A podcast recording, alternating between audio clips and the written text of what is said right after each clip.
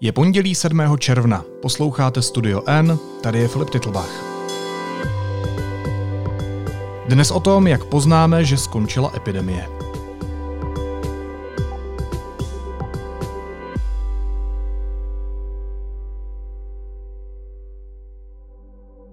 Když jste v nějaké nepříjemné situaci, ze všeho nejvíc vás zajímá, kdy skončí. Děti vědí, v kolik zazvoní na přestávku, vězeň ví, kdy nejpozději ho musí propustit. S epidemí je to ale v mnoha ohledech složitější. Budu se o tom bavit s vědeckým novinářem Petrem Koupským a psychoterapeutem Honzou Vojtkem. Vítejte, ahoj. Ahoj. Ahoj.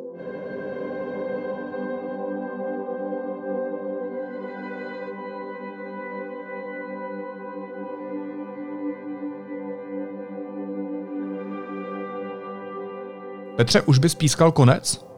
Je konec epidemie v Česku?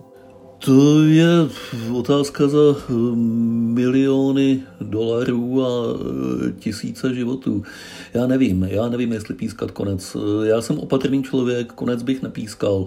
Rozhodně jsme v nějaké další fázi, která znamená, že ta maximální opatrnost, eh, kterou jsme se dosud museli řídit, už není až tolik potřeba. Eh, čísla o vývoji epidemie jsou velice příznivá a z hlediska rozumné definice, co to epidemie je, už tady žádnou nemáme. Na druhou stranu eh, je na místě se obávat variant viru, je na místě se obávat toho, co se může stát, když všechna ta opatření dosud pořád ještě dost dodržovaná necháme být. Nikdo to neví a Česká republika má za sebou velice mizernou zkušenost z podzima, což je důvod, proč já bych radil opatrnost a na tvou otázku, ač bych velice rád odpověděl kladně, nemůžu. No proč se na ní ptám? Eh, zajímalo by mě, Honzo, jestli je podle tebe důležitý, aby některá z autorit takzvaně odpískala ten konec. Jestli je zásadní, aby společnost, a teď nevím, od politiků, od Petra, od vědců, uh, slyšela tak, teď jsme v tom momentu, kdy jsme to zvládli a odteď zase budeme žít ten život bez omezení, teď je konec epidemie v Česku. Hmm. Já vzdychám, protože Eh, bych ti moc rád odpověděl, že ano, že i náš mozek a naše, naše nějaké osobní nastavení, to, jak fungujeme, na, naše nějaká osobnost prostě potřebuje vědět, že ten marast skončil a že můžu zase vlastně začít plánovat, což je i jedna z funkcí mozku, je ta, že predikuje, že vytváří možné budoucnosti. To znamená, a ty jsi to sám pojmenovával a vlastně říkal, že uh, my opravdu potřebujeme to, že nám někdo řekne, tak teď tady ta část skončila, ně, něco se změnilo, uh, můžeme, se, můžeme vlastně začít pracovat na, na té regeneraci, na tom uklidnění a na té klidové fázi. Jo, ne nadarmo prostě ta stresová reakce má dvojí fázi, ten akutní stres a potom tu, tu, tu eh, vlastně ta regenerační. Takže to, že by někdo přišel a řekl by, krize skončila, epidemie skončila, by bylo velmi fajn a taky jsme nejenom my, ale i všichni ostatní lidi, kteří prostě vůbec jako vnímají, co se, co se ve světě a hlavně v České republice dělo, tak, tak volali po nějakým silným vedení, nějak jako leadershipu, dejme tomu to takhle jako nazvat. Eh, a toho se nám nedostávalo eh, takže ano, bylo by to fajn, ale já teď jsem poslouchal Petra, který vlastně říkal, že by byl velmi opatrný a jestli tuhle republiku dostalo do tohohle stavu něco, v čem byla vlastně na podzim, tak právě byla neopatrnost. Takže, takže ano, vlastně bylo by to velmi dobrý, kdyby někdo, a teď ale kdo, protože mě hned v hlavě jedou, jako kdo je ten odborník, kdo je ten lídr, kdo je ten, kdo by měl říct a kdo má tu pravomoc a kompetenci a mandát k tomu říct, skončilo to, Možná tady se budeme potýkat to, co říkal Petr, s nějakýma mutacema, s nějakýma margináliema, ale ty budou malý, ty drobný, ty zvládnem.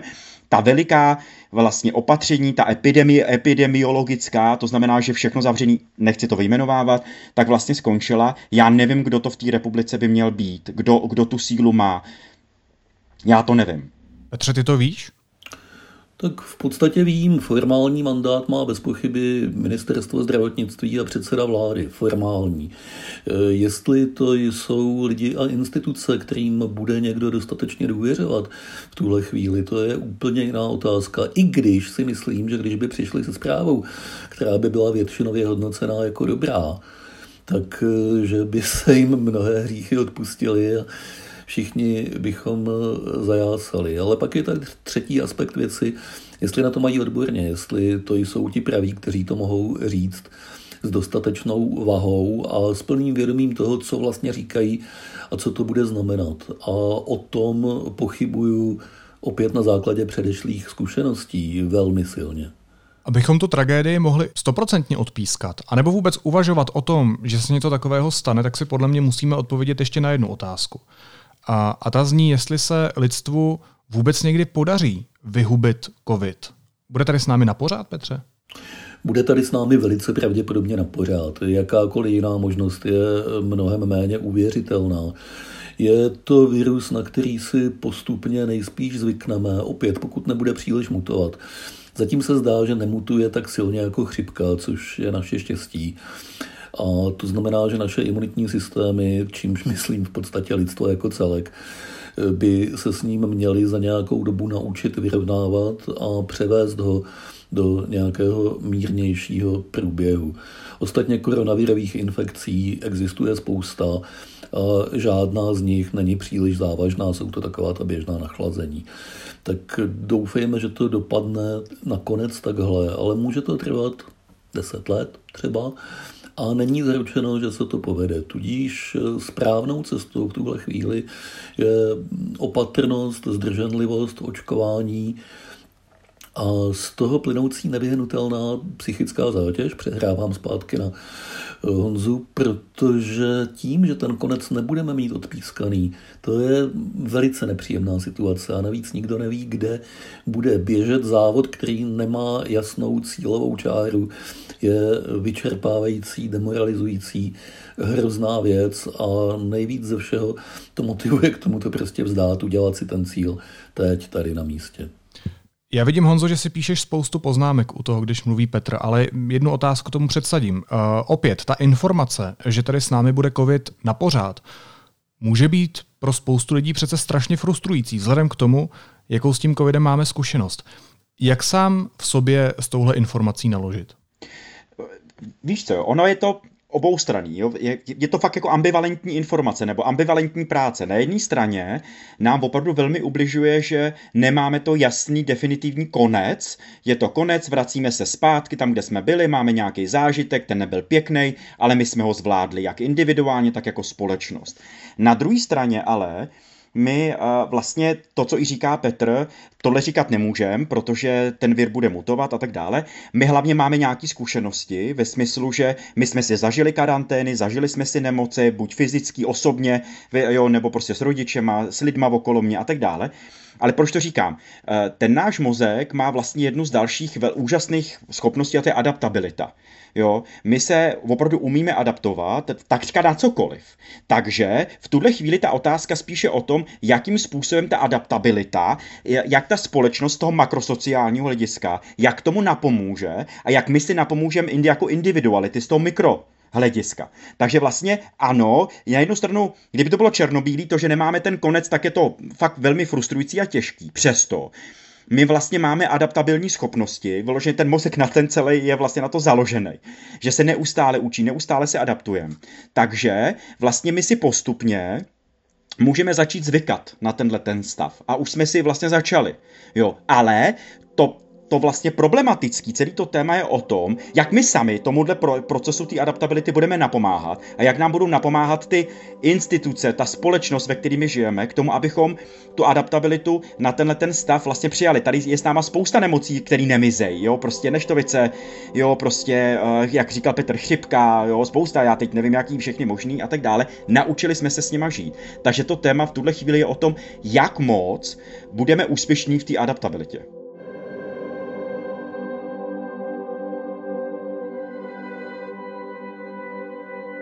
Já to možná budu ilustrovat na příkladu. 657 nových případů v květnu roku 2021 jsme teď vnímali mnohem klidněji než o půlku míň, bylo to něco přes 300 případů v březnu roku 2020. Je to asi pochopitelné, protože jsme si na to zvykli, to je ta adaptabilita, o které mluvíš, taky už máme mnohem víc informací, než jsme měli minulý rok. Ale zajímalo by mě, jak v tomhle ohledu tedy ten mozek funguje. Jak to, že menší číslo v nás ve výsledku může vzbudit větší neklid, než číslo dvakrát vyšší o rok později. Je tohle racionální nebo iracionální uvažování společenské uvažování vlastně?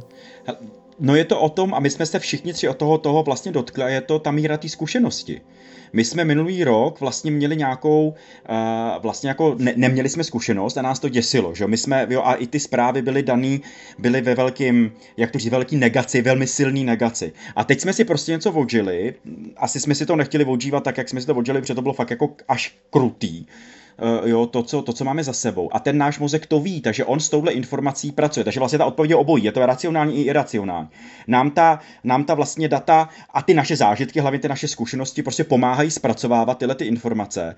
A vlastně před rokem březnu eh, jako 300, 300 nemocných pro nás byl daleko víc alarmující, než prostě teď v květnu 600, eh, něco přes 600 lidí nemocných, protože naše mozky a naše osobnost, na naše psyché má úplně jiný už zkušenosti. Máme něco za sebou sebou a už jsme to nějak začali zpracovávat. Ale zase, jak pro koho a jak u koho.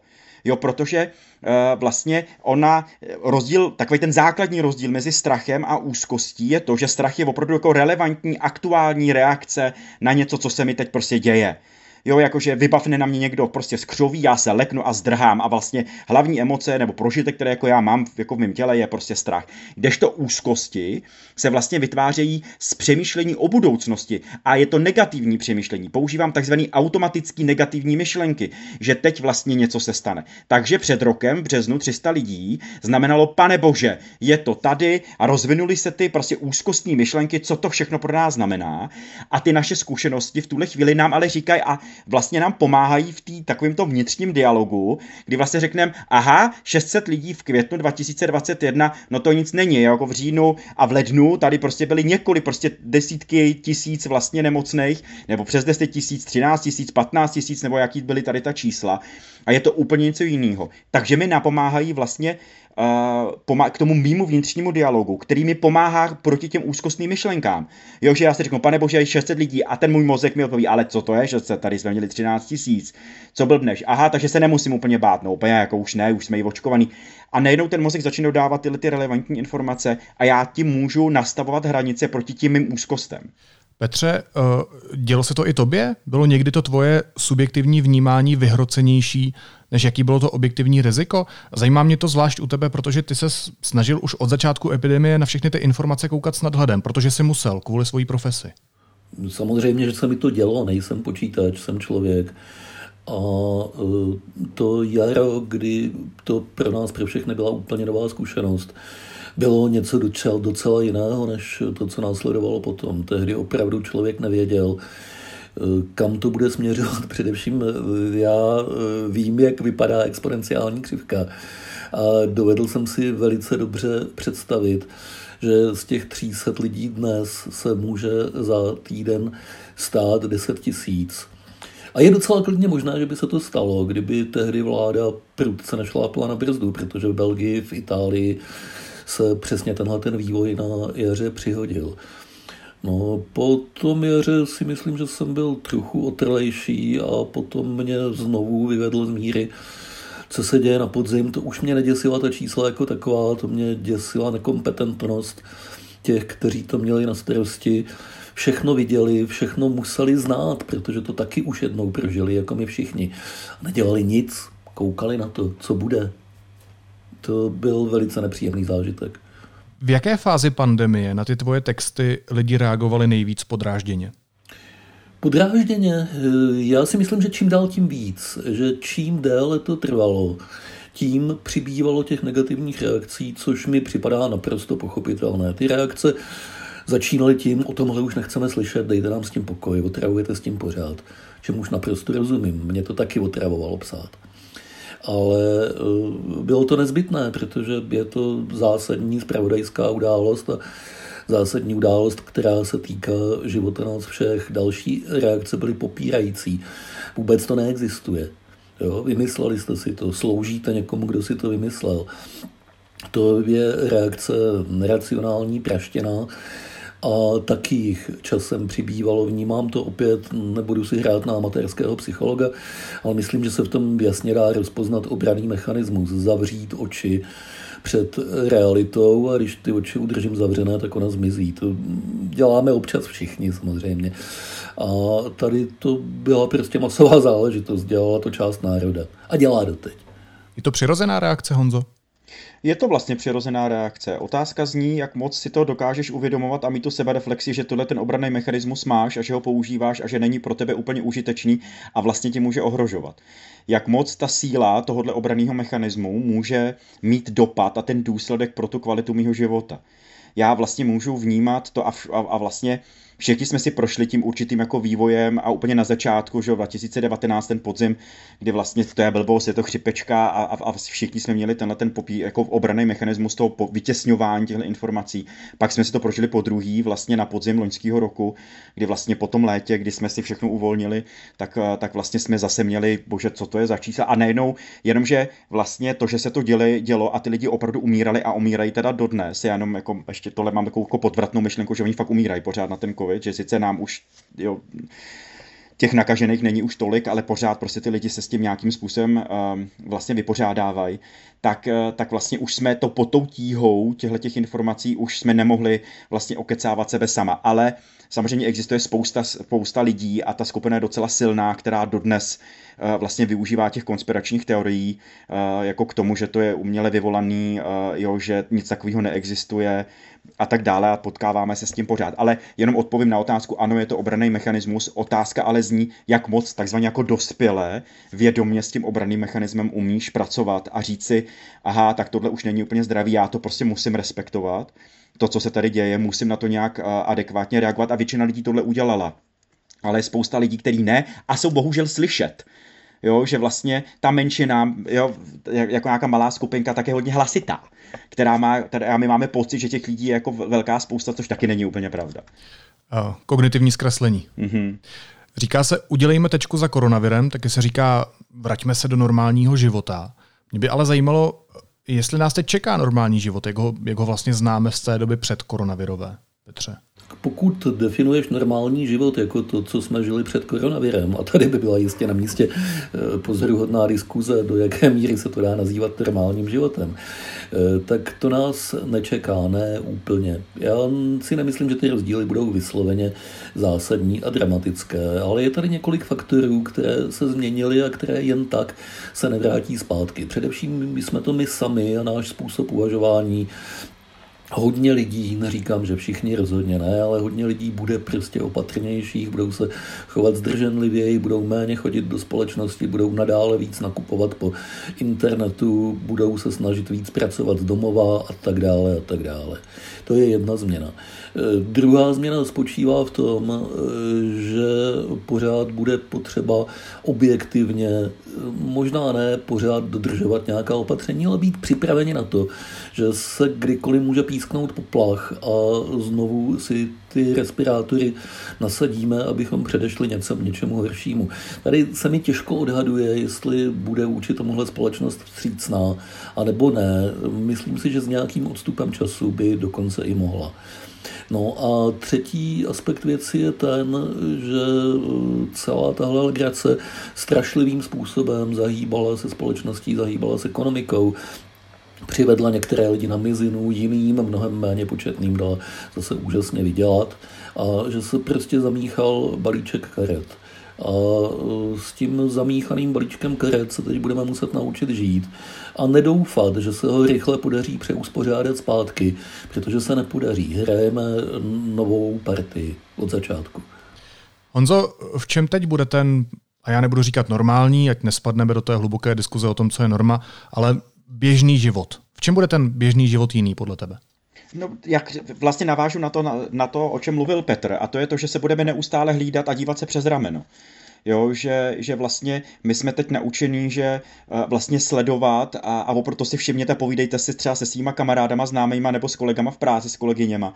Vlastně, že když někdo zakašle, kýchne, jo, něco jako udělá, jak okamžitě na to nějakým způsobem reagujeme, buď poplašně, anebo prostě uděláme nějakou reakci a pak ji třeba zmírníme, říkáme, dobře, to je alergie, jo, tohle není nemoc a tak dále. Takže my, jsme, my se teď učíme vlastně zvládat, eh, zvládat a přijímat a akceptovat a nějak jakože jich až zvnitřnit, nějaký, nějaký nejenom jak to říct, fyziologické reakce nějakých lidí okolo, ale i ty naše vnitřní, to, co se dělá, nám děje jako, zamyš, jako zamyšlenky, takže, nebo to, se, to, to, co se objevuje za myšlenky u nás v hlavách, a na kterými potom reagujeme nějak jako emočně, nějakou tělesnou reakci a nějakým prostě chováním.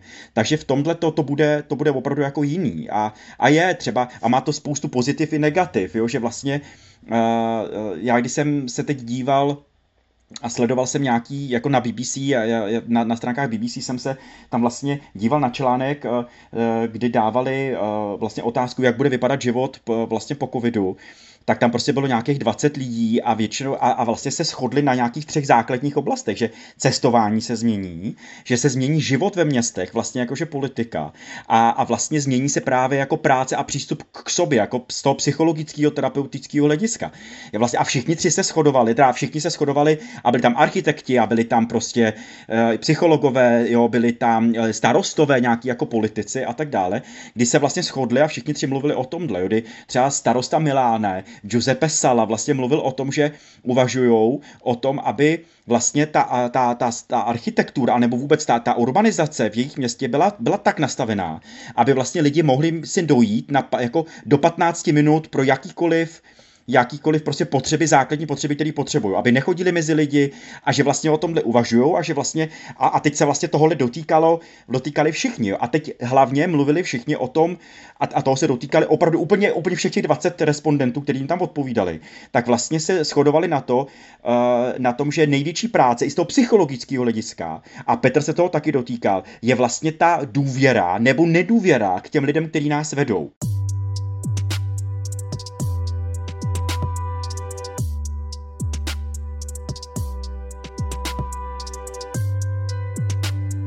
Ty si všimni, že najednou se to velmi vyčistilo a my se umíme opravdu adaptovat na to, že nám někdo řekne, teď je pandemie, krize, noste roušky, respirátory, choďte tam, nechoďte tam, dělejte to, nedělejte to. A my jsme to fakt jako zvládali.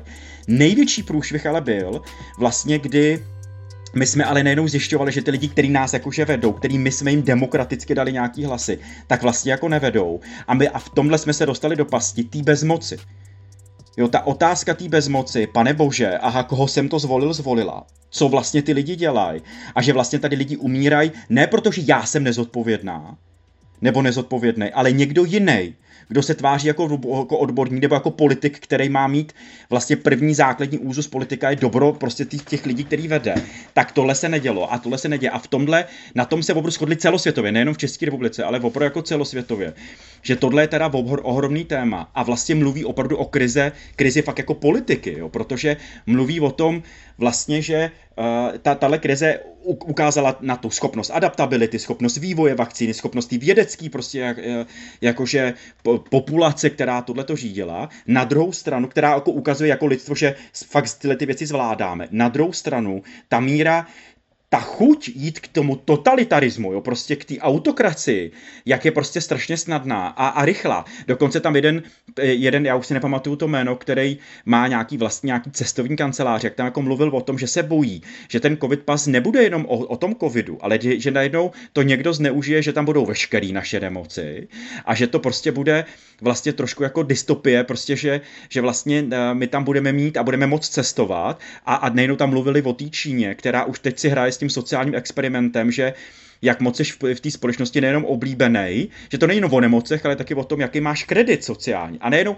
a o tomhle se ty úvahy vedou a může to být velmi jako zajímavý. A my, a, a teď proč o tom mluvím z mý pozice, protože já mám opravdu v terapeutovně lidi, kteří o tom uvažují, kteří opravdu jako vedou se mnou tu debatu o tom, co se se společností stane. Že to není jenom jako už o mně a o mém životě, ale o tom, kde já to vlastně žiju kde to vlastně budu žít. Chci tady žít, co se vlastně se mnou stane. Bude to lepší v Portugalsku, ve, ve státech v Londýně nebo teda v Británii, a nebo mám zůstat tady. A neuvěřitelné množství lidí o tom začíná takhle jako uvažovat. Ta pokovidová změna může mít časem možná netušené rozměry, ale teď podle mě naprosto klíčová a zásadní věc, která s tím možná svým způsobem souvisí. Já se všímám kolem sebe opravdu velké části nebo velké spousty lidí, nejenom introvertů, ale především jich, kteří vlastně říkají, já se ale nechci vrátit do toho normálního života. Já mám strach, já mám obavy z toho, že bych zase měla nebo měl chodit denně fyzicky do práce, eh, jako jsme to znali před covidem a tak dále. Eh, Čím to je? Proč to může být pro část společnosti obtížné vlastně přijmout informaci, že, že je konec, že jsme tu tečku za tím koronavirem, kterou si strašně přejeme a která tady běží v televizi, v reklamách a, a všichni ji vzýváme, že se ji vlastně bojí, že ji vlastně nechtějí? Jestli si můžu vzít slovo, tak je to, Filipe, o tom, že spousta lidí si prostě všimla, že mnoho věcí, které potřebují pro život, dokážou udělat online jo, že mají tu zkušenost, že já jako introvert nebo člověk sociální fobik, který prostě nebo fobička, která, že se bojí mezi lidi, tak prostě nemusí, že já si jako zavolám přes ten FaceTime, si zavolám prostě s kámoškou, s mámou, s tátou a tak dále. To, že se cítím trošku frustrovaná, trošku, eh, protože mi, anebo deprivovaná dokonce, protože mě chybí ten fyzický kontakt, protože to chybí prostě tomu mozku, to sociálno, tak na to já se musím vlastně zvyknout. Ale to je jenom část populace. Další, teď si všimni, že my jsme minulý týden vlastně uh, měli jsme přednášku uh, vlastně sester v Brně a, ve, a ve večer jsme šli, před tou přednáškou jsme šli do, do Brna a tam bylo narváno, tam opravdu jako Brno fakt žilo, to opravdu jako pulzovalo. Jo, a takže další spousta prostě lidí jako vyhřezla ven, teď to říkám záměrně tímhle způsobem utekla z těch prostě bytů a z toho vězení, ve kterém vlastně byli a začali se velmi silně socializovat. Takže ano, část populace je, in, je díky své introverzi, díky prostě nebo sociálním nějakým tématům uh, a tak dále, tak eh, jim to velmi jako vyhovovalo tady být, ale i oni, i introvert, introvertka vlastně chce být mezi lidmi a potřebuje to. Jenom jsme si prostě za, za, jako navykli na něco, zalezli jsme si do nějakých ulic a teď je to spíš o tom, znova ukázat, že hele, ten není potřeba být v těch ulitách, pojď na to kafe se mnou, jo, jakože ven. Takže měli bychom pomáhat introvertům. to nevím, jako nejenom intro... Měli bychom je vzít na kafe, my extroverti. Jo, jo, jo, jo, uh, ono, jo, ta introverze má spoustu jako podob ve smyslu, jako, jako v důsledku, jak ten člověk se prostě jako chová, jak, jako moje, eh, já to teď, teď to bude znít hrozně divně, já jsem jak jako taky introvert, jo, protože mě, to, že jsem expresivní ve výrazu a tady jako mám tendenci křičet a mávat rukama, je nějaká exprese, ale není to extraverze, jo, že mě jde o to, jakým způsobem já, já vlastně vyzařuju nebo jakým způsobem zpracovávám emoce a ty si zpracovávám sám a mám problém je někomu sdělovat to je, jo, a pak je další, že jo, atribut introverze a to je jako, jak, jak v té společnosti dokážu být. Takže já bych to vůbec nedefinoval introverti versus extraverti, ale spíše ano, určitá část populace jako lidí si velmi jako všimla a bylo jí v tom na jednu stranu dobře, že že vlastně uh, může pracovat z domova, může nakupovat z domova a může se výdat s lidma z domova a tak dále, ale i ti velmi brzo z té ulity vylezou a půjdou ven, protože nejenom, že začalo léto a je krásně, ale i ty lidi jim opravdu jako chybí a naprosto intuitivně tam půjdou. Je to jasný, osobnosti jsou rozmanitý, uh, každý to má různě, každý to má jinak, ale pamatuju si, když jsme se o tom bavili před půl rokem, tak se právě říkalo, že uh, nejhůř tu pandemii snáší extrovertnější lidi a, a říkalo se introvertům, hele, zavolejte svým extrovertním přátelům, starejte se o ně, bavte se s nimi, protože strašně trpí.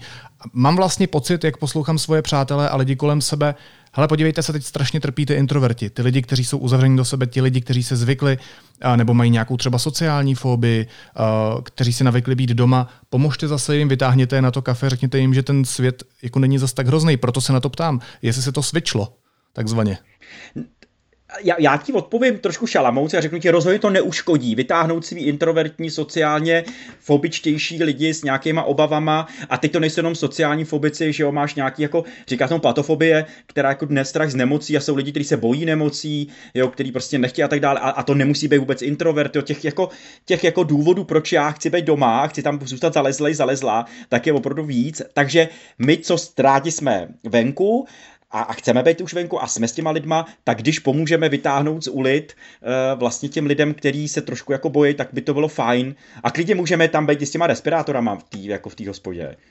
Um, Petře, budeme mít podle tebe z covidu respekt, možná strach i za 10-20 let? Myslím, že ne.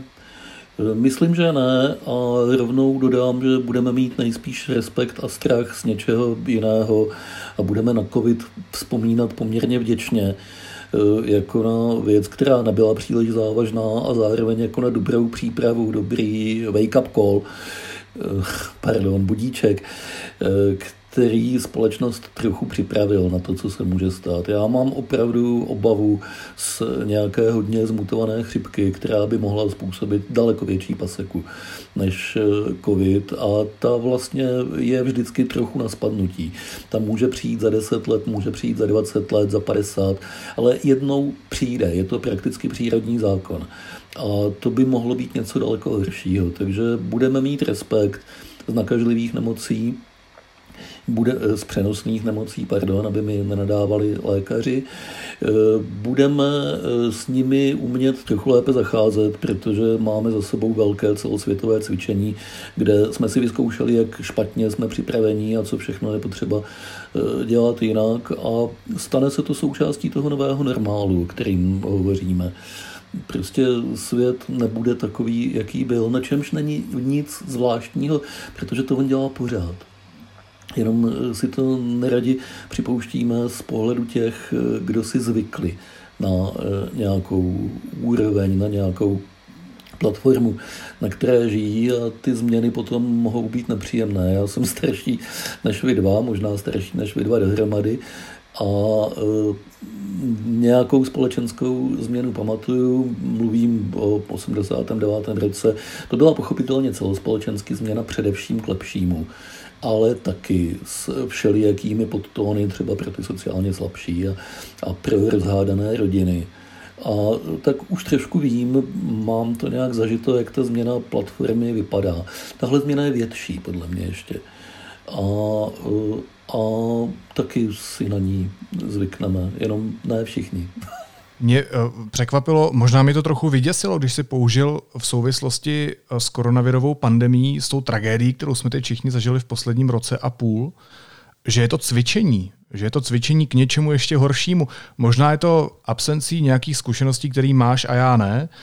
Jsme od sebe pár let, ale uh, přijde mi tohle slovo vlastně, uh, nechci se ohrazovat, protože nevím, ale zeptám se tě ještě jednou, chtěl jsi ho opravdu použít? Chtěl. Eh, přesně řečeno, já bych ho raději nepoužil, ale myslím si, že už je to s tím covidem natolik dobré, že eh, bychom měli začít eh, otevřeně hovořit o možných budoucích rizicích, která mohou být opravdu daleko větší. Eh, epidemi, epidemiologové a virologové po světě se zhodují, že silně mutovaná chřipka, nový chřipkový kmen, se kterým se lidstvo dosud nesetkalo, může být mnohem smrtelnější a mnohem závažnější, než byl a je COVID-19. A chřipka není jediná nemoc, která nám hrozí.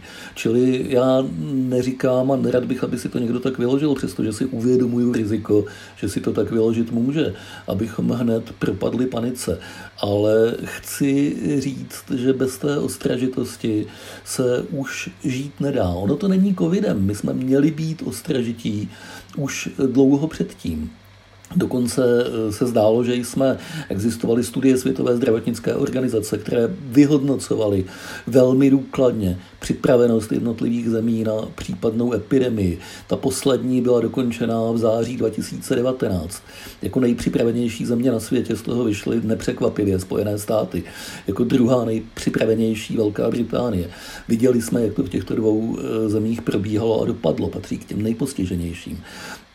Eh, čili se ukázalo, že ten způsob hodnocení, který se používal a ta důvěra v to, co máme připraveno, byla úplně milná a že je potřeba začít znova a jinak. V okamžiku, kdy lidstvo překročilo nějaký počet obyvatel, nevím, kde ta hranice byla, 3, 4, 5 miliard, to všechno je v průběhu 20. století, tak eh, už muselo a musí a bude muset s rizikem pandemie počítat být na to připraveni líp, než jsme byli na COVID.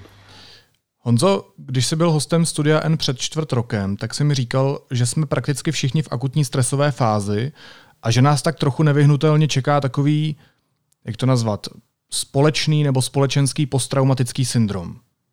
Um, s tím celkovým uvolněním atmosféry v poslední době, v posledních týdnech, máš dojem, že už se něco takového projevuje? Uh, my jsme se tam taky bavili, Filipe, že ten, to, to, vlastně ten poststresový nebo posttraumatický nějaký syndrom nebo stav se vlastně může projevit až zpětně.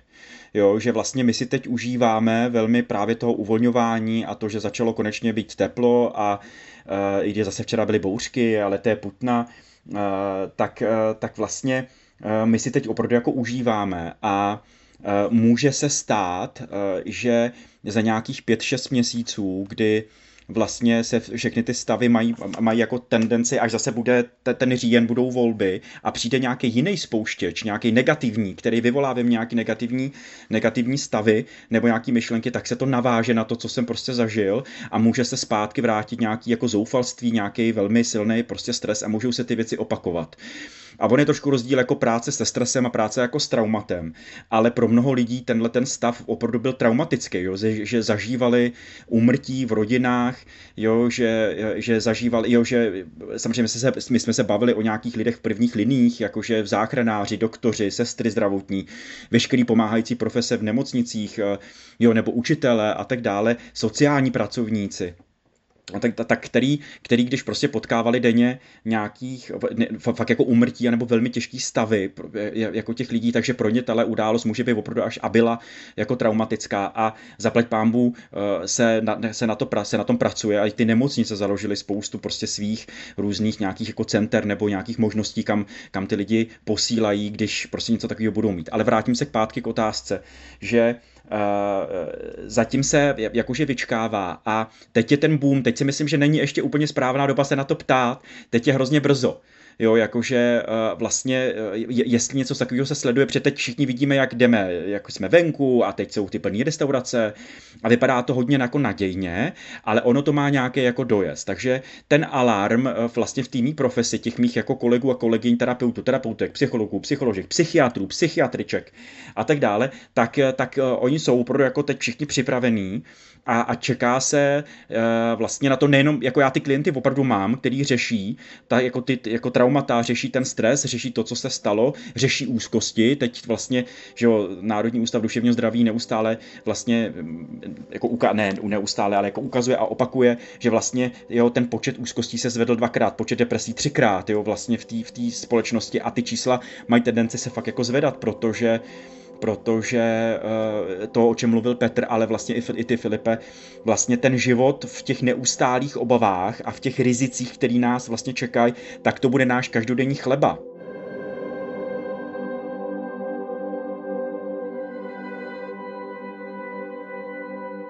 A teď se bavíme jenom o covidu a teď se taky, teď nejenom se znova uvolňují informace a vědečtí novináři o tom začínají velmi silně psát a to je ta klimatická změna. Lidi se ptají, jak to, že bylo chladný jaro, jo, co se jako dělo a nejenom je tady daleko, jsou větší témata, které jsou taky globální, jo, a teď a, a bavili jsme se o ekonomice, jak jsme globální, tak jsou to spojené nádoby, prostě něco, jako co se děje v Německu, má vliv v Česku, co se týká jenom ekonomiky a bla, bla, bla. A tohle všichni nějakým způsobem vnímáme. A nedej bože, když tady my, my se tady děláme podcast, když říká říkáme a Petr tady naprosto relevantně jako vytahuje na světlo, tady budou jiné nemoci a to se prostě stane a tyhle ty věci uh, jako vyplavou na povrch, uh, tak najednou my si, my, my vlastně jsme pod neustálým tlakem toho, že žiješ nějaký život, který bude pod nějakou palbou nějakých věcí, na které se budeš muset neustále adaptovat. Takže vlastně ta práce na schopnosti jak individua, tak i společenský, celospolečenský, na té schopnosti adaptovat se, je vlastně to hlavní téma. Jo, protože to je naše největší kompetence, kterou my jako společnost, jako člověk, jako společnost prostě máme umět. A to, co říkal Petr, my jsme na to opravdu zapomněli. My jsme ve své slasti a ve svém konzumerismu prostě zapomněli na to, že, že, že, že vlastně se musíme adaptovat a že my to umíme a teď nás to trochu zabolelo. Eh, jedna věc, mě vždycky, jak mluvil Petr, tak mě celou dobu honil se takový jako moto, eh, který vlastně říká, a říká to spousta lidí, a od kterých jsem se učil, a to moto zní, kdo se nemění, bude změněn. Jo, protože vlastně uh, pokud ztrácíme tuhle tu schopnost, tak jako lidstvo, tak opravdu jako pomřem, jo, a je to hrozně důležitý. A, a, a teď je ale důležitý, kdo nám k tomu bude pomáhat, jako k té adaptabilitě, k tomu jako rozvíjet tyhle ty jako schopnosti. No a kdo? Uh, a to je, to je, to je celospolečenská, celospolečenský téma od toho nějakého lídra, od toho někoho, kdo nám prostě bude ukazovat, co se děje, bude nám říkat, uh, a taky o tom mluvil Petr, my máme prostě nějaký plán epidemiologický, je aktuální, my jsme na to mysleli, máme tady nějakou společnost, skupinu lidí, naprostých odborníků, který říkají tohle a tohle a zase jsme u nějakého toho plánování, jo, u té schopnosti prostě vidět, co se, co se jako může stát a že jsme na to připravení. Od toho, že uh, vlastně lidi, kteří nám uh, teď nás vzdělávají, takže tohle je otázka na nějakou edukovanost, jo, na nějakou, je to od, od, od učitelek a, učitelů na mateřské školce přes základku a tak dále, od našich rodičů, že to, že mám děti, takže je vlastně mám nějakou uh, učit a připravovat na tuhle tu věc, to, že já sám mám nějakou sebereflexi a umím, umím prostě si říct, buď, buď si pomoct sám, anebo si říct o pomoc. To jsou všechno nějaké atributy a nějaké kompetence, kterými teď máme rozvíjet a, a je důležitý vlastně uh, začít o tom fakt jako mluvit a o tomhle já potřebuju slyšet. Já potřebuji jako občan, jako člověk, který žije v této republice, potřebuju vidět, že na to někdo zareagoval, a teď opravdu politická garnitura a říká, OK, my, to, my, my jsme se z něčeho poučili, nebo tohle máme zážitek, něčeho jsme se poučili a teď tady máme tuhle skupinu, která jako bude dávat nějakou metodiku a existuje to, jo, já vlastně, nebo ty lidi se snaží o to, to dělat, ale potřebuju v tom mít nějaký cílený plán a potřebuju tady někoho, proto jsem rád, že jsou letos volby teda. Já tady jenom potřebuji říct, jděte k volbám, prosím vás, jo. Eh, který vlastně dovolí a dají slovo a dají mandát vlastně lidem, kteří povedou tuhle společnost k tomu, aby my ukázali, že umí řídit tu společnost, že, že tady je někdo na to připravený, protože to, co o čem mluvil Petr, já, že vnímá tyhle hrozby. A není to jenom aktuální, to, že jsme prostě narvali babičkám nějakých pět litrů jo, a tak dále a že se máme jako dobře, ale že mluví někdo o budoucnosti. Protože znova to zopakuju, náš mozek, jedna z funkcí mozku je, predik, je, je predikce, on predikuje, on potřebuje vědět, kam to spěje. A ne v tom, že se to definitivně stane, ale že já mám možnost pracovat s možnostma. Pojďme to uzavřít, pojďme, pojďme udělat tečku za tímhle rozhovorem. Uh, otázka na oba. Uh, zajímá, mě, zajímá mě zodpovědnost, zajímá mě vlastně vrtání se v tom, co teď máme všichni za sebou, to, co vlastně teď trochu děláme my všichni tři v tomhle rozhovoru. Je podle vás pro společnost zásadní, důležité, aby se sečetl seznam těch škod, aby se sečetl seznam ztrát po téhle tragédii, aby se analyzovaly chyby, aby se třeba taky ukázalo, kdo měl na tom, na čem díl zodpovědnosti, ať už v pozitivním, anebo v tom negativním slova smyslu. A nebo je lepší zapomenout a prostě jít dál, jak se občas říká. Petře. Já si myslím, že to, co potřebujeme, je za prvé analyzovat a za druhé odpouštět. Máme si mnozí navzájem co odpustit za toho 1,5 roku a e, neměli bychom z těch chyb, kterých se mnozí dopustili, udělat čáru, která bude zase nějak rozdělovat společnost. Těch čár máme v téhle zemi a v celé západní společnosti už přes příliš a nemyslím si, že chceme a můžeme si dovolit novou. Ale nemůžeme zapomenout. E, nejde mi o vyhozování viny, Jde mi o rozebrání příčin, tak jako když se analyzuje letecká katastrofa. Tam taky nejde primárně o to, kdo to zavinil. Tam jde o to, aby to letadlo příště nespadlo, aby se přesně vědělo, kde se stala chyba. Je možné, že se z toho pak vyvodí odpovědnost proti někomu osobně, ale to rozhodně nikdy není hlavní cíl takového vyšetřování. Uh hele, v terapii nikdy nefungují černé čáry. Jo, taková ta tlustá černá čára, že a na něco zapomenem, uh, tak, tak vlastně nefunguje. Já se potřebuju pohrabat v tom, co se mi teď stalo, proč se mi to stalo. Opravdu udělat tu analýzu, to, o čem mluví Petr, ale další funkce celé analýzy je umět udělat nějakou syntézu. To znamená vlastně vyvodit z toho nějaký závěr a vyvodit z toho nějaký další jako dopady a důsledky a co to znamená a udělat nějaký scénář, bla, bla, bla. Jo, jo nechci opakovat to, to, o čem jsme se bavili. Takže udělat analýzu je bez jakýchkoliv debat. To prostě není možné neudělat. Jo, já potřebuju uh, jo, říct si, co se stalo, co se nestalo. Bylo by fajn umět přijmout nějakou zodpovědnost a, jo, a teď se bavíme o nějaký jako politický zase, uh, politický zodpovědnosti, protože tady lidi udělali nějaké jako chyby. Bylo by fajn, aby udělali nějakou sebereflexi a vyvodili ji sami ze, svých politický, ze svých politických kompetencí a tak dále, což nevím, jestli se stane, ale tohle fakt není téma tohohle prostě podcastu, ale ta analýza se udělat opravdu takřka musí, jinak jak se chceme poučit jo, z toho, co se nám tady jako dělo nebo nedělo. A pak je důležitý ale taky naplánovat nějaký ty jako změny, říct si, přiznat si jako společnost, tohle se nám stalo, tohle, tohle nebylo dobrý, tohle dobrý bylo, eh, co s tím můžeme udělat teď a co s tím budeme dělat, až některé věci eh, můžou prostě jako přinést. Takže ano, eh, je to velmi důležitý a dokonce my jsme se před chvilkou bavili o tom, že já se mám učit té adaptability. Tohle je jeden z kompetencí tohle je jedna z kompetencí udělat si vlastně tuhle analýzu, umě, umět si říct, pracovat s tou minulostí, říct si, co se mi děje teď, to znamená, jaký je teď, teď v tuhle chvíli ten kontext, nějaký souvislosti a umět si říct, dobře, co mě pravděpodobně čeká. To je, to je přesně to, uh, vlastně k čemu nám tahle, celá tahle zkušenost krutá vlastně mohla pomoct. Nejsou ty vaše pohledy trochu naivní? Tam se ze své ze svý pozice, což je trošku zvláštní, ale eh, napadá mě totiž eh, eh, reakce různých lidí, kteří vám na tohle můžou říct, dejte mi s tím pokoj. Dejte mi pokoj po roce a půl s nějakým covidem. Dejte mi pokoj s nějakým analyzováním toho, co jsme tady za poslední rok a půl měli. Proč já bych sám v sobě měl, měl jako něco společensky analyzovat? No, já to zopakuju. Kdo se nemění, bude změněn. Jakmile to neudělám, tak mě okolnosti prostě do, jako donutí nějaký změně. Jo? A ta nebude moje, nebude zna, na, jako založena na mý vnitřní motivaci. Já to nebudu chtít, já budu prostě muset. A pak přijdou to, přijdou ty obraný mechanismy, o kterých jsme se taky dneska bavili. Popírání, jo, prostě těch věcí, uh, nějaká silná tendence k nějakému konzervatismu, jo, že vlastně já budu chtít zakonzervovat tenhle ten stav, budu se chtít vracet do nějaké jako minulosti, jak to bylo a tak dále a tím pádem já budu volit nějaký lidi, kteří nám budou slibovat, že to bude, při, jako bude to stejný, jaký to bylo a tak dále. A dovolím nějakou další věc a tak dále. Takže tohle je, uh, jo, znova to zopakuju, jakmile já tohle neudělám a tuhle kompetenci vlastně v sobě nezískám a já tady nechci po těch lidech, aby tady seděli hodiny doma a teď co se mi to stalo, jo, jak to bylo? A jak se z toho poučíš, jen do, tohle já jako nepotřebuju, já jenom potřebuju, když se bavím s kámošema, s nějakýma lidma, takže si všimnu, že se mi něco, děl, jako něco stalo, že to nebylo dobrý, co s tím můžu dělat. Ota, to, tohle je prostě standardní přece myšlení dospělého člověka, že, že dokáže vnímat minulost, dokáže se z ní poučit a dokáže z ní něco prostě jakým způsobem jako vyvodit. Chápu tu frustraci Filipe, že teď už mi s tím prostě covidem dejte fakt pokoj. Jo, ale ty životy se opravdu změnily. Změnila se mi práce, změnily se mi vztahy, změnila, změnila se mi sousedský vztahy, jo, prostě co, cokoliv v té společnosti. A já na to budu muset nějak reflektovat. Až budu na to reak- buď, buď, to budu, buď ta moje reflexe bude reaktivní, anebo bude proaktivní.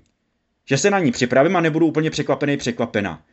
Jo, a nebo budu za to za, za, zase nějak reagovat a můžu reagovat sk- zkratově, to znamená v nějakým jako zkratu a nějak neadekvátně, jak se nebude líbit ani mě, ani té druhé straně.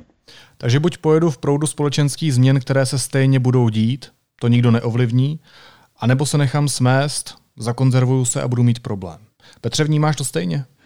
Já mám technické vzdělání a ve škole jsem pochytil úsloví, které pro tyhle situace používají inženýři. To úsloví zní zhruba a za použití pouze slušných slov tak, že když se v úzké soutězce potkáš s protijedoucím silničním válcem, tak máš na vybranou, buď na něj vyskočit a začít ho řídit, anebo se stát součástí vozovky.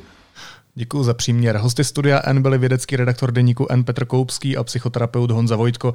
Moc vám kluci oběma děkuji za rozhovor a mějte se moc hezky. Ahoj. Ahoj. Ahoj. A teď už jsou na řadě zprávy, které by vás dneska neměly minout. Do České republiky přijela lídrině běloruské opozice Světlana Cichanouskaja. Cituji její slova. Zdá se, že už nikdo nepochybuje o tom, že Lukašenkův režim je teroristický. Drží jako rukojmí 9 milionů Bělorusů. Represe zesílily za poslední tři týdny, prohlásila po setkání se šéfem Senátu Milošem Vystrčilem květnovém průzkumu Kantar pro českou televizi jsou na prvním místě Piráti a Stan s 26% hlasů. Na druhém místě je koalice Spolu s 21,5%. Na třetím místě Ano s 20%, ČSSD by získala 3 a Hnutí přísaha 5%. Výzkum byl proveden ještě před vypuknutím kauzy s Dominikem Ferim. Ministři a ministrině financí zemí G7 se dohodli na zavedení globální daně pro korporace v minimální výši 15% Podpořili tak návrh americké ministrině financí, která se tím snaží zabránit, aby se firmy vyhýbaly placení daní přestěhováním sídel. Děkan právnické fakulty Univerzity Karlovy Jan Kuklík vypsal výběrové řízení na post šéfa katedry trestního práva. Deníku N řekl, že katedra potřebuje po 18 letech působení Jiřího Jelínka změnu. Profesorovi vyčítá i posudky neoprávněně označené jménem fakulty. A Kanaďané jsou mistry světa v ledním hokeji v roce 2021. Ve finále v Rize porazili Finsko 3-2 gólem Paula Nika. A na závěr ještě jízlivá poznámka. Andrej Babiš do předvolebního boje vyrazil plnou rychlostí a se silnými slovy o migraci a o cizácích. Chápu, že lidi jsou naštvaní, že, že jsou otevřené bary a, a není tam povolená hudba, ale my jsme nechtěli otvírat ty bary, eh, aby sem zase z celé Evropy chodili, chodili popíjet eh, eh, cizáci a, a potom... Cizinců nebo lidí původem z ciziny v Česku pracují tisíce. Najdete je třeba v nemocnicích. Podle údajů České lékařské komory v nich a dalších zařízeních pracovalo jenom v roce 2017 přes 3000 lékařů s cizí státní příslušností. Připočtěte k nim tisíce sester, sanitářů a dalších a dostanete se k armádě, jak říká Andrej Babiš, cizáků, která tu nejen poslední rok v plném nasazení zachraňovala životy. Jo, pak je tady ještě jeden. Dělá premiéra. Naslyšenou zítra.